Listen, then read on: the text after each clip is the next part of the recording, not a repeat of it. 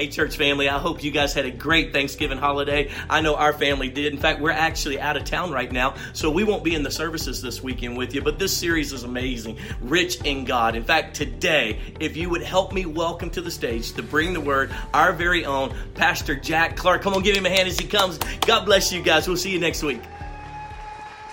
Good morning. Good morning, Church on the Hill. How many of you are still digesting food from Thursday and Friday's leftovers? For those of you that know me, you know that I love food, especially Thanksgiving. I love the turkey. I'll eat a whole turkey leg. I love the, the dressing. I love the gravy. I've had more pecan pie in the last four days than the last four weeks because I still eat pecan pie year round. It's so good. I love it. But I just eat more during Thanksgiving but Thanksgiving has come and gone, and I don't know if you've noticed, but Christmas is right around the corner. It doesn't matter if you're at a grocery store, a department store, a toy store, the shopping frenzy has begun, and Christmas is here. Um, my wife and I took the kids uh, with our grandparents to uh, Bass Pro Shops in Grapevine yesterday. My wife wanted pictures with the kids with Santa, and, and they've got the Gaylord. We were hoping to get pictures there, and our kids, you know, Sunday best, and and man, we were walking through Bass Pro Shops, and there are just gifts everywhere. Every aisle, in the middle of the aisle. I mean, it's just an extravaganza. And we've got three kids now six, three, and one. My six year old here, Noah's here. And and my wife and I were thinking, what do we get Noah this year? Six year old. What do you get a six year old? And last year we got him a BB gun. So I'm thinking, you know, is he ready? Is he ready for his first rifle? You know, like a small rifle, like a 22. And my wife's like, no, he's not ready. And, uh, and then I heard my son tell Santa that he wanted a remote control boat that also fishes. And I don't know how that works, but I'm glad Santa's going to take care of that one, right? And so uh, I just started to think back, you know, what, what did I want as a six year old boy? You know, years ago, what, what did I want as a six year old kid? And it got me thinking about Christmases as a kid. And in my home, Christmases were awesome. They were huge. My parents worked really hard. Um, they worked so hard, we were so busy throughout the year. They do, we didn't have the time to take a ton of trips and vacations and it almost seemed like my parents made up for it by having huge Christmases. So we'd either get one enormous gift, we'd get a series of a lot of gifts. I remember one year my brother and I got a brand new go kart. A go kart. Not a big remote control car. We had a brand new go kart, and we were go kart. Coolest kids in the neighborhood for probably the next six months until Johnny got a bigger go kart, and you know how that works, right? But uh, man, it was a blast. And there were other years we had other gifts, but there was one Christmas that stood out above all the rest, and it happened to be when I was six years old. And so, this one Christmas, my brother had just been born. There's about a five and a half, six year difference. It was Christmas Eve. I remember it being cold outside, and my dad said, Son, grab your coat, get in the car. I've got a big surprise for you. And I'm thinking, oh my gosh, my dad knows how to do surprises. It's Christmas Eve. This is going to be awesome. So I grab my coat, I jet outside. It's freezing cold. We're in Katy, Texas, outside of Houston, right? It's 7 o'clock at night. I hop in the car and we start driving and I'm so excited. I'm thinking, you know, are we going to Toys R Us? Are we getting that, you know, big monster truck? You know, are we going to Astroworld? How many of you guys remember Astroworld? Any Astroworld fans? Are we going to Astroworld? Is it the holiday theme? Will we be getting funnel cakes, right? I didn't know what we were doing, but it didn't matter because I was with dad and it was Christmas Eve and he had a surprise for me. So we're driving, right? 15, 20 minutes goes by. The excitement starts to wear down. Dad won't tell me where we're going, right? You can't break him. And finally, we pull into downtown Houston. And I'm right in my mind, what in the world would there be in downtown Houston? Like the museums are closed on Christmas Eve. I don't want to go to a museum. Dad, this is Christmas. And so we're driving, and then we pull into a neighborhood. And this neighborhood's different than my neighborhood. The houses aren't as nice, the streets aren't as taken care of, right? And I'm just wondering in my mind, where are we going? And about 45 minutes later, we pull into a driveway of a home. And this is before Craigslist, guys. This is before the five mile app. We're not there to buy something really cool on sale. We are at someone's house, and it's 8 o'clock at night on Christmas Eve. And I don't know what to say. My dad says, Son, grab your coat. We're here. And so we get out of the car and we walk up to the door. We knock on the door, and some strange man answers the door. Have no clue. I've never seen him before. In fact, he's kind of upset because it's 8 o'clock at night on Christmas Eve. He goes, What are you guys doing? And my dad goes, Sorry, sorry, sir. Please forgive us. My name is Jack. My dad's name is Jack. My name is Jack. This is my son. And, uh, you know, the other day I was listening to the radio, and uh, they were talking about a couple of families that you know might have just needed a little bit of extra help this year. I called that radio station. They gave me your information, and we just wanted to bless your family with a check for five hundred dollars. And I remember this guy was just like confused. He wasn't shocked. He was just confused, and almost out of habit, he just said, "Okay, well." You know, come on in. And I remember walking into this house, a really tiny house. The door led right into the kitchen. I remember as a six year old boy standing by these old cabinets with the hinges broken, the cabinets were broken. And I remember just thinking, what's going on? And all of a sudden, this lady enters from the back. Turns out to be the man's wife. She comes in, always, you know, a little bit upset. Hey, what's going on in here? And my dad repeats himself and basically says, "Man, we just wanted to bless your family with a check for $500. She hands this lady the check. As soon as she grabbed it, she starts weeping. She and her husband embrace. They're crying, right? And I'm sitting here watching this whole thing take place. And it's one of the coolest things I had ever seen. Right? We were there another few minutes, maybe 10 at most, right? My dad may or may not have prayed with them. I don't know. We left on the way home. I didn't get ice cream, I didn't get a toy. That was the surprise. And at six years old, my dad planted a seed of generosity that completely marked how I looked at money, how I looked at life, how I looked at giving, and that happened at six, right? Pastor Adam has been taking us through a series called Rich in God. And Jesus taught that being rich in the things of God will last, while being rich in the things of the world will fade away. We've been talking about God's principles of prosperity. And remember, prosperity has way less to do with our financial status and way more to do with the flourishing of our health and our relationships and our peace and our love and our right standing with God. So last week, Pastor Adam talked about God's plan for us with tithes and offerings. This week, we're going to talk about God's plan for us to be generous. So, part three of this series is called Biblical Generosity. And our key scripture today will be out of the book of Proverbs, if you have your Bibles with me, open up to the book of Proverbs, chapter 11, verse 25. If you don't have it, it's on the screen. And it says, A generous man will prosper. He who refreshes others will himself be refreshed. A generous man will prosper. He who refreshes others will himself be refreshed. Generosity is a kingdom principle generosity is not just a spiritual gift for some believers. There is a spiritual gift of giving that some believers operate in, but as a whole, generosity is a kingdom principle that applies to everyone, and it doesn't matter your economic status. I have met poor people, and I mean poor people who are extremely generous. They will give the shirt off their backs. I've, I've done mission trips in the bush of Africa, and I've been in villages where their only source of income are a couple chickens that produce eggs, and they sell the eggs, and sometimes they eat the eggs.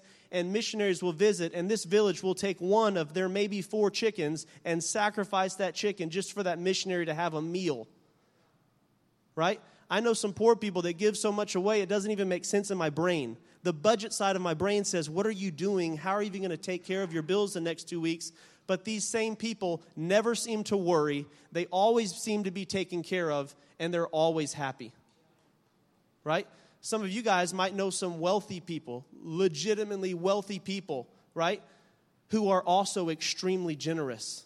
They give of their time, they give of their money, they give of their resources, of their influence, right? In fact, most of them do so, and they do it anonymously.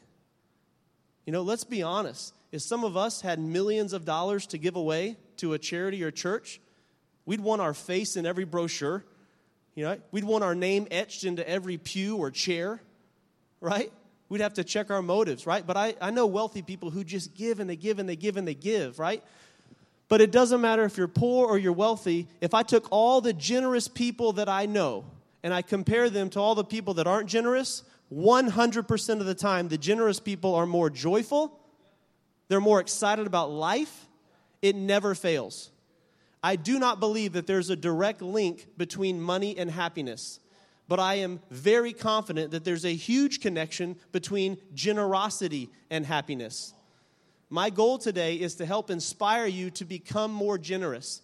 And I hope that you actually experience and, and sense and understand the joy that comes with generosity. So today we're going to share four truths, four truths of biblical generosity, and then a couple practical tips that will help us all become more generous. Okay, let's pray. Father, we thank you that you and you alone are the epitome of generosity. You are the ultimate example of generosity. Father, I thank you for the men and women in this room, those watching via live stream. Father, I thank you that as we become more like you, especially in this area of generosity, that we would not just be hearers of your word, but God, we would become doers of your word. I pray that you would have your way in the hearts and the minds of your people today. In Jesus' name, amen.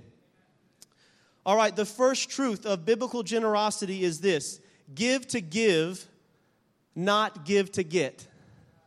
Give to give, not give to get. Church on the Hill, what is your motive when you give? What is your motive? Do you give because you want recognition from others? Do you have to have your name on the brochure? Do you have to have your company's name on the banner? Right? Some of you know people that only give in big public settings, right? They'll write the checks if it's a big charity auction, if it's a big gathering at a chamber event, right? Big P- PTA meeting at the school, right? But if it's not in front of a lot of people, they're not writing the check. And if they ever were to write the check in private, you better believe they're going to be telling everybody about it over the next couple weeks right? Is your motive when you give recognition from others?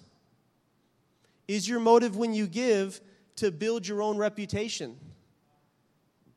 Are you out to make yourself look good? Are you out to build a brand for yourself on social media or your company? I know companies that give only, only to give off a vibe that they give. Don't get me wrong, I know a lot of companies that do great things. In fact, there are men that I know that have built companies solely to, to further the cause of great organizations, right? But, guys, I know that there are companies that only give just so they give off a certain image, right? They don't really care about the cause they're supporting, they care that consumers know that they're supporting a cause. At best, it's manipulation or a marketing ploy. When you give, are you looking to build your own reputation? Or, like most of us, because I know the Lord's still working this out in me, do we give to get? Do we give expecting some kind of return on investment?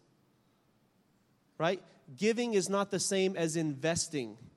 When I invest in someone or something, I absolutely expect a return on my investment.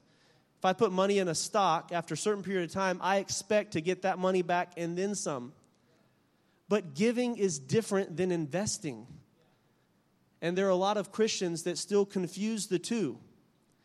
There are Christians that would only give away an old beaten down car expecting to get a much nicer one in return. There are Christians that will only support that random missionary expecting to get a raise or a promotion the next week at their job. And what happens when you give with that kind of expectation is it almost always leads to bitterness and resentment. Because when it doesn't happen the way you thought it should happen or wanted it to happen, then you no longer give, right? Or is your motive so pure that you give expecting nothing in return? And this is really hard to do. And the Lord's been working this out in me for 20 years and probably has quite a few years to go. But I can tell you this when I meet someone or an organization that's figured that out, it's amazing to see what the Lord does. I think Gateway Church is a great example of that. I believe with all my heart that Gateway Church has figured out how to give just to give. When you look at all that they do for the community at large, the nights of worship, the freedom conferences, all the ministries, and they don't charge a penny for it, right? I promise you, Gateway Church is not expecting all these people to sow into their ministry. They're not expecting all these people to come to their church. Gateway's just figured out how to give to give. So the next time you give, I challenge you, ask yourself, what is the motive behind your giving? And then the second thing you want to ask yourself is, how do you give? How do you give? Because the second truth of biblical giving and biblical generosity is to give with a cheerful heart. Give with a cheerful heart. 2 Corinthians 9, verse 7, the New King James Version says, So let each one give as he purposes in his heart, not grudgingly or under compulsion, for God loves a cheerful giver. Paul was a missionary. Paul traveled all over the place, planning churches, equipping churches, correcting churches, uh, encouraging churches. And in his travels, churches would support and give to his ministry. But you know what Paul never did? Paul never forced them to do it. Paul never twisted their arms. Paul never made them feel guilty. Paul knew the secret of living in plenty and in want. He was content. He didn't need it because he knew that God was his provider, right? But Paul said, Let each one give as he purposes in his own heart. As believers, we have our own free will. We decide whether or not we're going to be generous. We decide whether or not we're going to give. We purpose it, we decide it in our own hearts. But Paul makes it pretty clear when you give, don't do it grudgingly. Don't do it grudgingly. What that means is don't do it out of sadness. Don't just give out of grief. Don't just give when your emotions have been welled up to a certain point. Many of you know people who, you know, they might be blind to the needs of those around them, their community, their church, their own family. But if they're watching TV late at night and that 90 second commercial about the starving iguanas in Ecuador starts playing,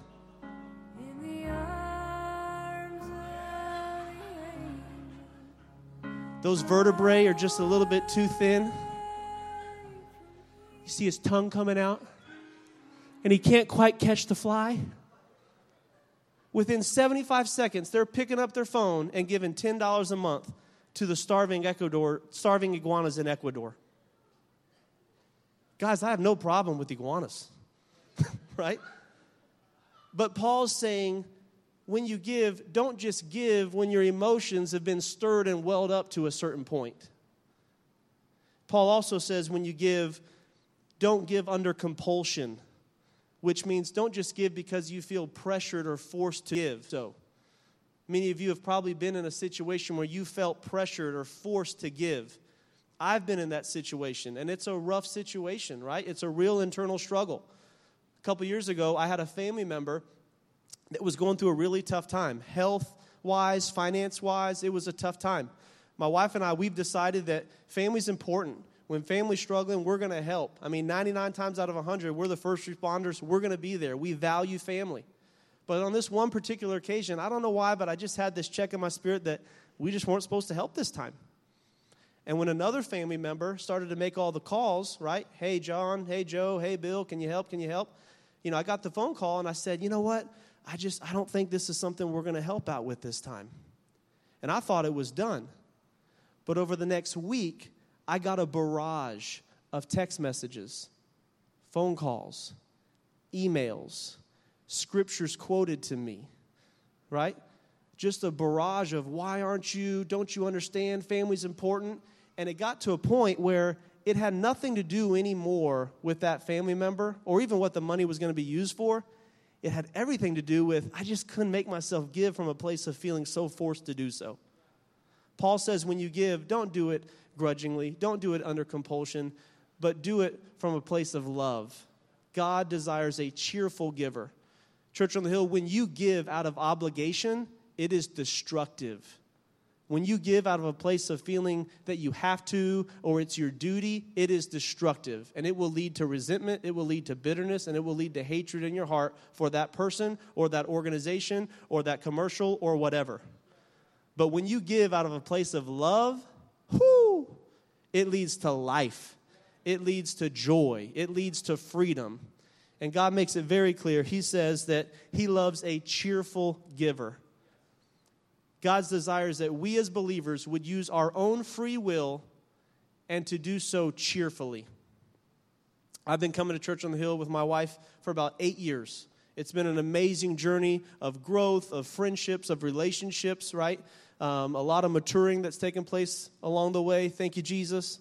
And I remember eight years ago, I was sitting in the pews and Pastor Adam, you know, was coming up here with Miss Jamie, and you know they were about to do the whole tithes and offerings thing.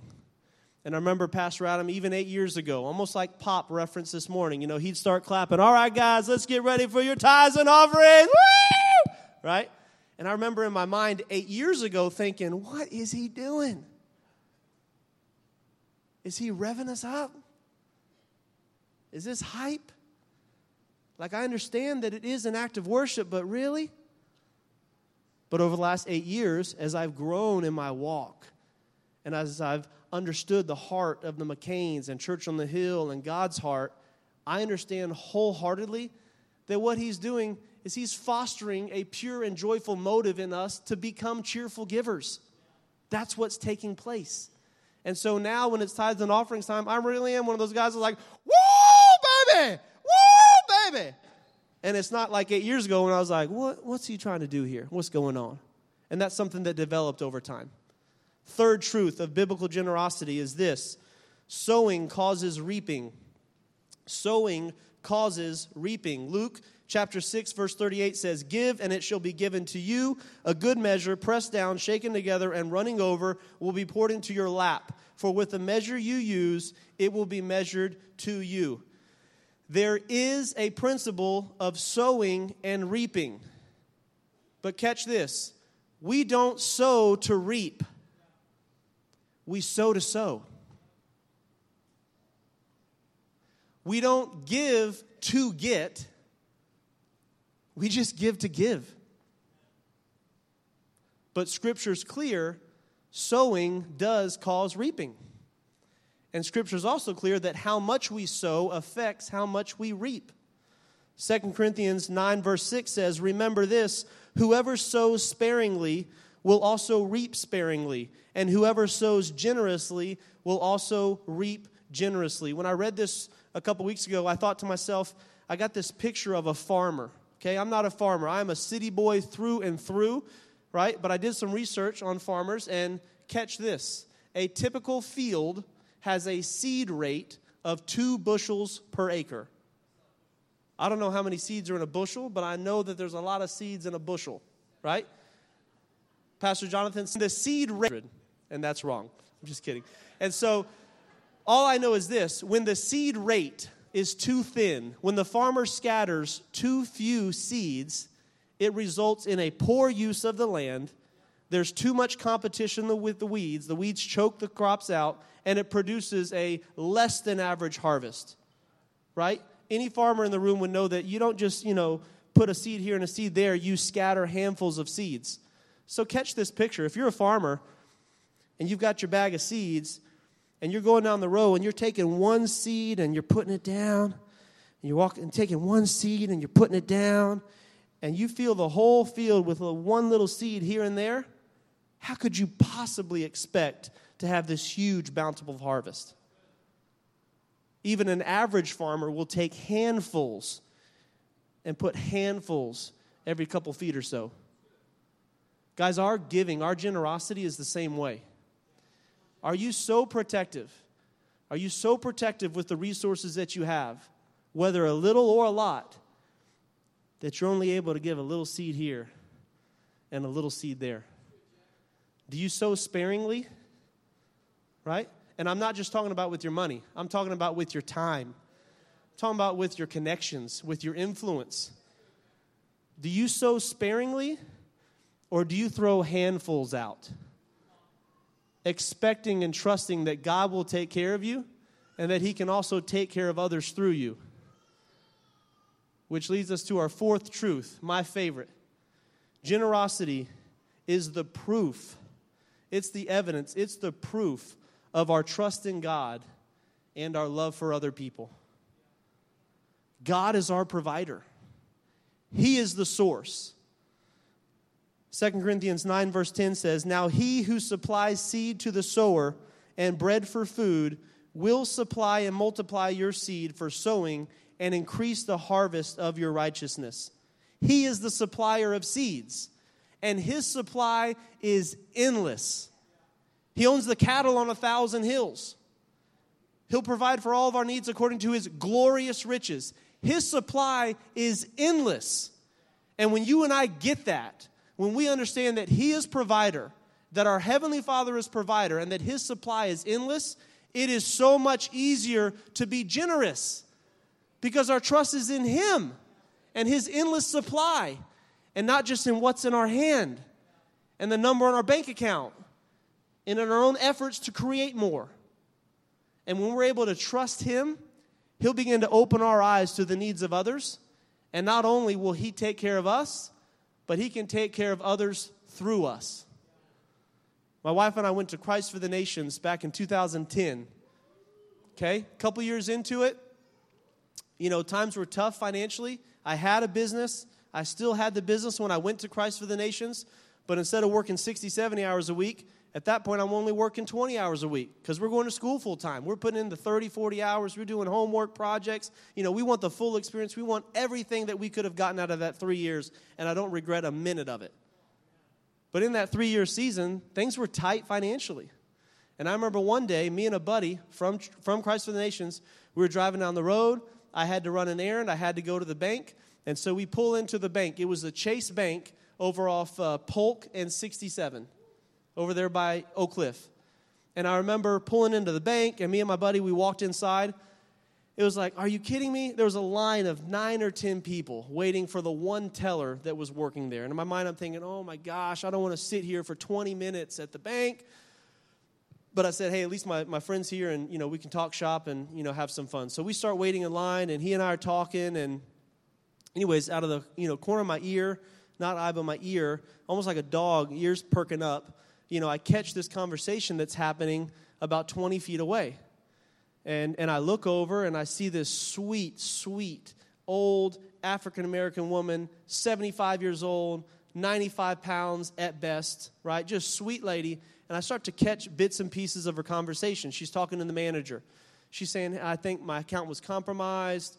Um, you know, I lost some money. Someone stole something, lost $500. I'm, I'm picking up bits and pieces, right? and I'm kind of watching this conversation and talking to my friend. And in the middle of all of it, I felt like the Lord said, Give her $500. And in that second, I didn't question that it was the Lord. Like I knew that I knew that I knew that it was the Lord. But then I immediately started rationalizing God, things are tight, things are tough. This in the same season as two years ago. I'm here with my friend. I'm not here to deal with this. And as I kept getting closer and closer to the teller, I'm having this internal battle. And I finally get to the front of the line, and I resolved it in my heart it was God, and I'm going to obey. So I take care of my business, and I pull out a withdrawal slip. And I say, Here, can you please take care of this? And they gave me 500 bucks. I turn around, and she's gone. And I'm like, Yes! I passed the test, put this money right back in my account. Woo!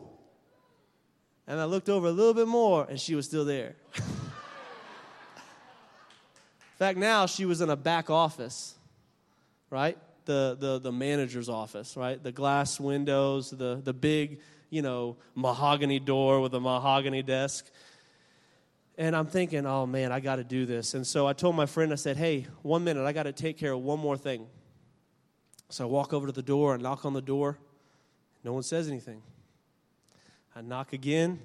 No one says anything. So I said, you know what? I'm just busting this door down. So I open the handle, open the door. Manager gets a little bit offended. He's like, hey, sir, excuse me. You know, we're having a meeting. What's going on? What are you doing? I go, sir, I'm so sorry. I'm so sorry. Please forgive my intrusion. But a few minutes ago, I was in line and I was picking up on this conversation, and I just felt like I was supposed to help in some way. So I just wanted to give this sweet lady $500. And in that moment, this guy is just like trying to process everything. You know, he's already trying to figure out why did he barge into my office? You know, who is this guy? Is he this lady's family? Does he know this lady? Like he's just like spinning his wheels, right? But I put that money on the table, and that lady immediately starts bawling.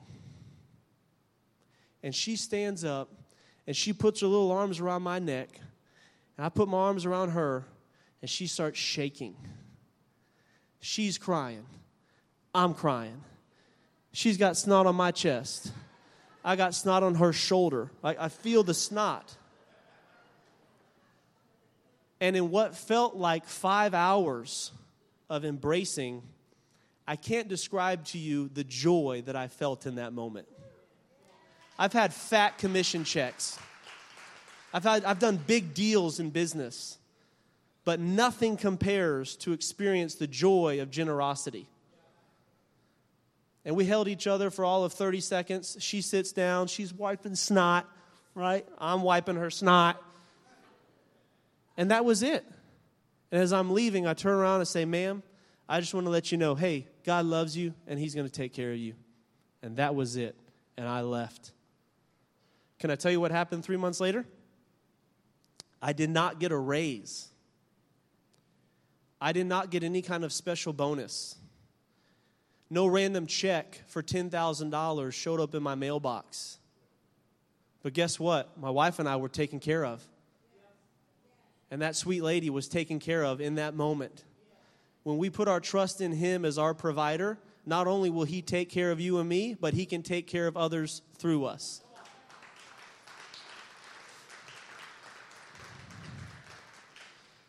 couple tips I want to share with you that can help us all become a little bit more generous. Practical tips.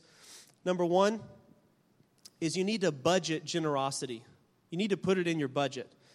My wife and I, we budget our tithe, we budget our offerings. At the end of the year, we kind of evaluate hey, do we want to keep helping them or do we need to shift it over here? We make that commitment. Um, we always give within our means. When we budget it, we give within our means, okay? Um, but we budget it. We're calculated in our giving.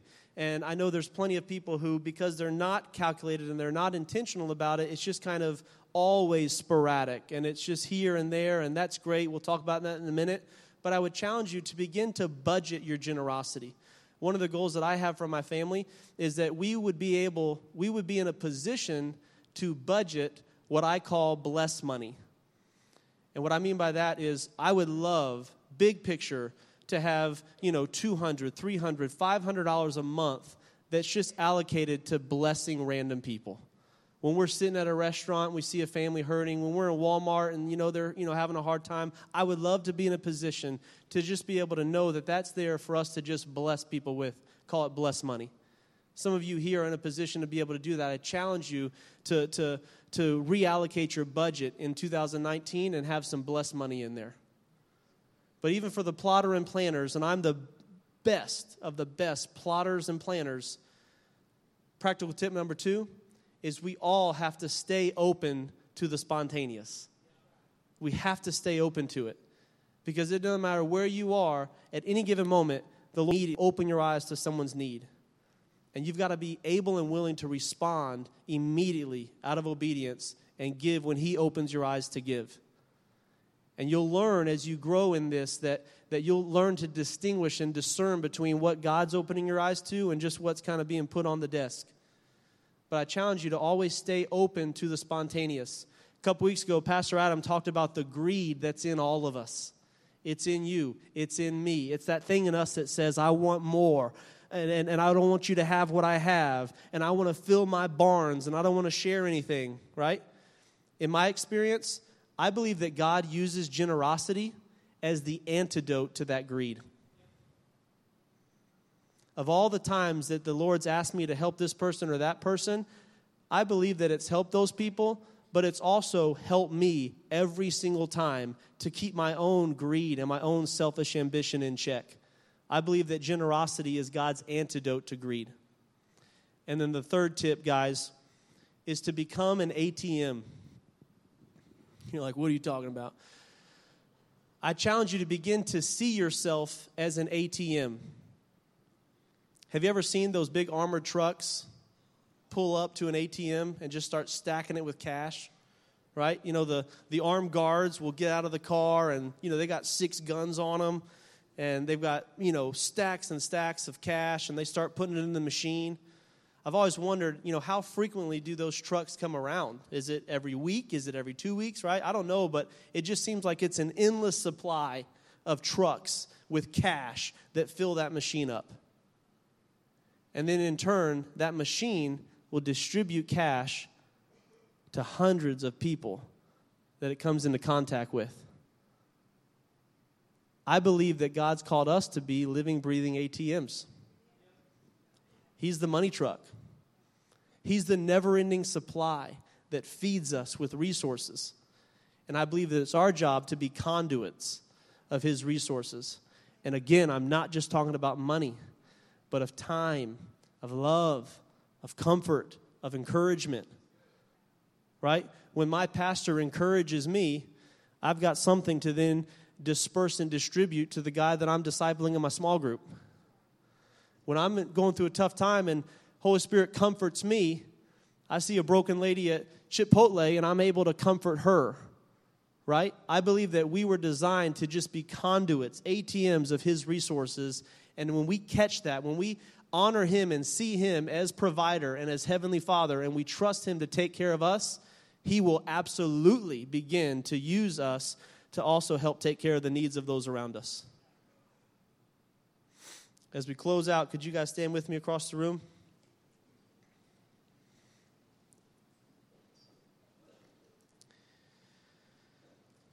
As a six year old boy, I watched my dad bless a family with $500, and it planted a seed of generosity in me. Can I tell you what my dad reaped? He reaped a life of wanting to do the same and being generous with others. Some of you may not have been raised in a home that had generosity modeled to you.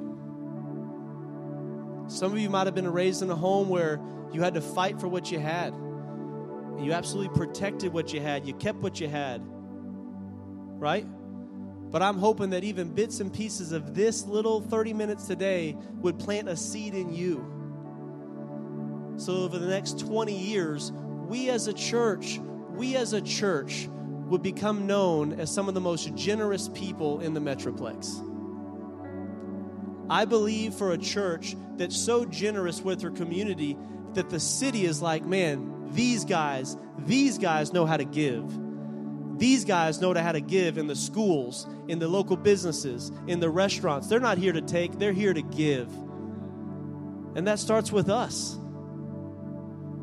A couple weeks after I had given that sweet lady at the bank that money, I showed up to that bank just do, taking care of business.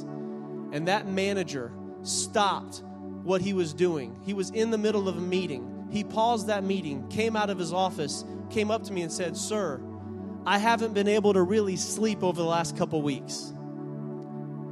I really don't understand what happened. I've been in banking for 20 years and I've never, ever, ever, ever seen something like that take place. What was that all about? And I had five minutes to start talking to him about Jesus and about what he's done for me and about what he can do for you. And so I want to pray over you right now and then Pastor Jonathan's going to come up and close us out. But this is that time, this is that season of generosity. And I hope that it's not just this season, I hope it becomes a part of who we are, and it's a daily, weekly, monthly, yearly thing.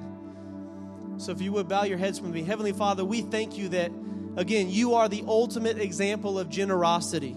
It's been said that no one can outgive you, and it is so true. Father, you've modeled it to a T.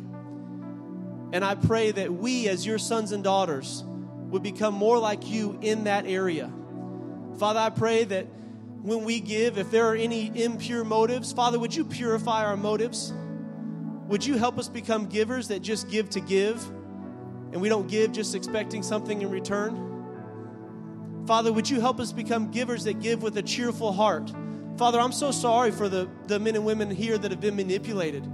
I'm so sorry for, for people that have done them wrong, businesses, churches. Father, I'm so sorry for how they've been done wrong and, and they've been forced to give, and, and maybe they've given out of fear or, or almost in a way of paying penance or, or out of obligation because it was their duty. That's not your heart. Father, I pray that that would be broken off in Jesus' name. And I pray that, that we would become a people that become cheerful givers, that we understand and experience the joy of giving and of being generous. And Father, I pray that all of us would have a greater revelation of who you are as the source, as the supplier of seeds, as Jehovah Jireh. Father, I pray that you would become our source in all things. And that as we continue to trust you to take care of us and our families, that we can even trust you to help take care of others through us. I pray that Church on the Hill will be a people known as a generous people in this city and the surrounding metroplex. In Jesus' name. If you would just keep your head bowed and your eyes closed for just a few more minutes. And we never want to have a gathering or a service where we don't give you the opportunity to receive the most generous gift of all, and that's the gift of salvation. See, Jesus Christ came down and, and he gave his life for you. There's one thing that we all have in common. It's the same thing that separates us from God, and that thing's called sin. And Jesus came and, and laid his life down for us so that we have an opportunity to spend eternity with him. And as Jack told that story before about how him and his father went to that house and, and they handed that, that couple that check. The check was theirs to have, but they had to receive it. See, the gift of salvation is free, and it is yours to have, but you have to receive it. Bible's very easy, and it explains it of what it takes to receive that salvation. It says that if you would simply believe in your heart and confess with your mouth that Jesus Christ is the way, the truth, and the life, then you shall be saved. So this morning, before we finish out our service, I want to give you an opportunity to receive that free, generous gift of salvation. So, if there's anybody in here this morning, you say, Pastor Jonathan, I'd like to, I'd like you to pray for me that I may receive that gift right where you're at, just with your head bowed and your eyes closed. If that's you, if you just slip your hand up for me real quick, so I know that who I'm praying with. You guys, just a few minutes. Here we go. Anybody in this room say, Pastor Jonathan, please pray for me this morning. You guys, just a few minutes. I see your hand up. Maybe I'll say, That's me, Pastor Jonathan. Please pray for me this morning. Anybody else this morning? I see your hand. Anybody else? You say, That's me, Pastor Jonathan. Please pray for me. I don't want to belabor the point, but I want to make sure that I give you ample opportunity. i give you five more seconds. Five, four, three, two, one. We saw a number of hands go up this morning. And the Bible doesn't say you have to lift your hand and then believe in your heart and then confess with your mouth. It simply says if you believe in your heart and then you confess with your mouth. So even if you didn't raise your hand this morning, I want everybody in this room to repeat this prayer after me. And if you raise your hand and you, you meant it this morning, man, then I want you to pray with all of your heart. Let's say it like this Say, Jesus, uh, this morning, I give you my life. Man, I confess that I'm a sinner and that I need you. I pray that you'd fill me with your Holy Spirit and I pray right now that I know that I am yours and you are mine. I promise to do my best to live for you. Keep your head bowed for just a moment. Jesus, we love you so much. Lord, I thank you, Father God. Lord, it's your generous gift, Father God, what it did for me. Lord, how much more to do for my friends in this room. That, Lord Jesus, you took, man, a dirty sinner like myself, Father God, me. You dusted me off. You put your purpose in me, Lord Jesus. Father God, and you've prospered me, Lord Jesus. Lord, in my health, in my family, my relationships. How much more, Lord, would you do for my friends? Lord, we thank you for your generous gift that you so selflessly gave. Father God, we love you so much, Jesus. We pray that you stir our hearts to be generous givers. In Jesus' name we pray.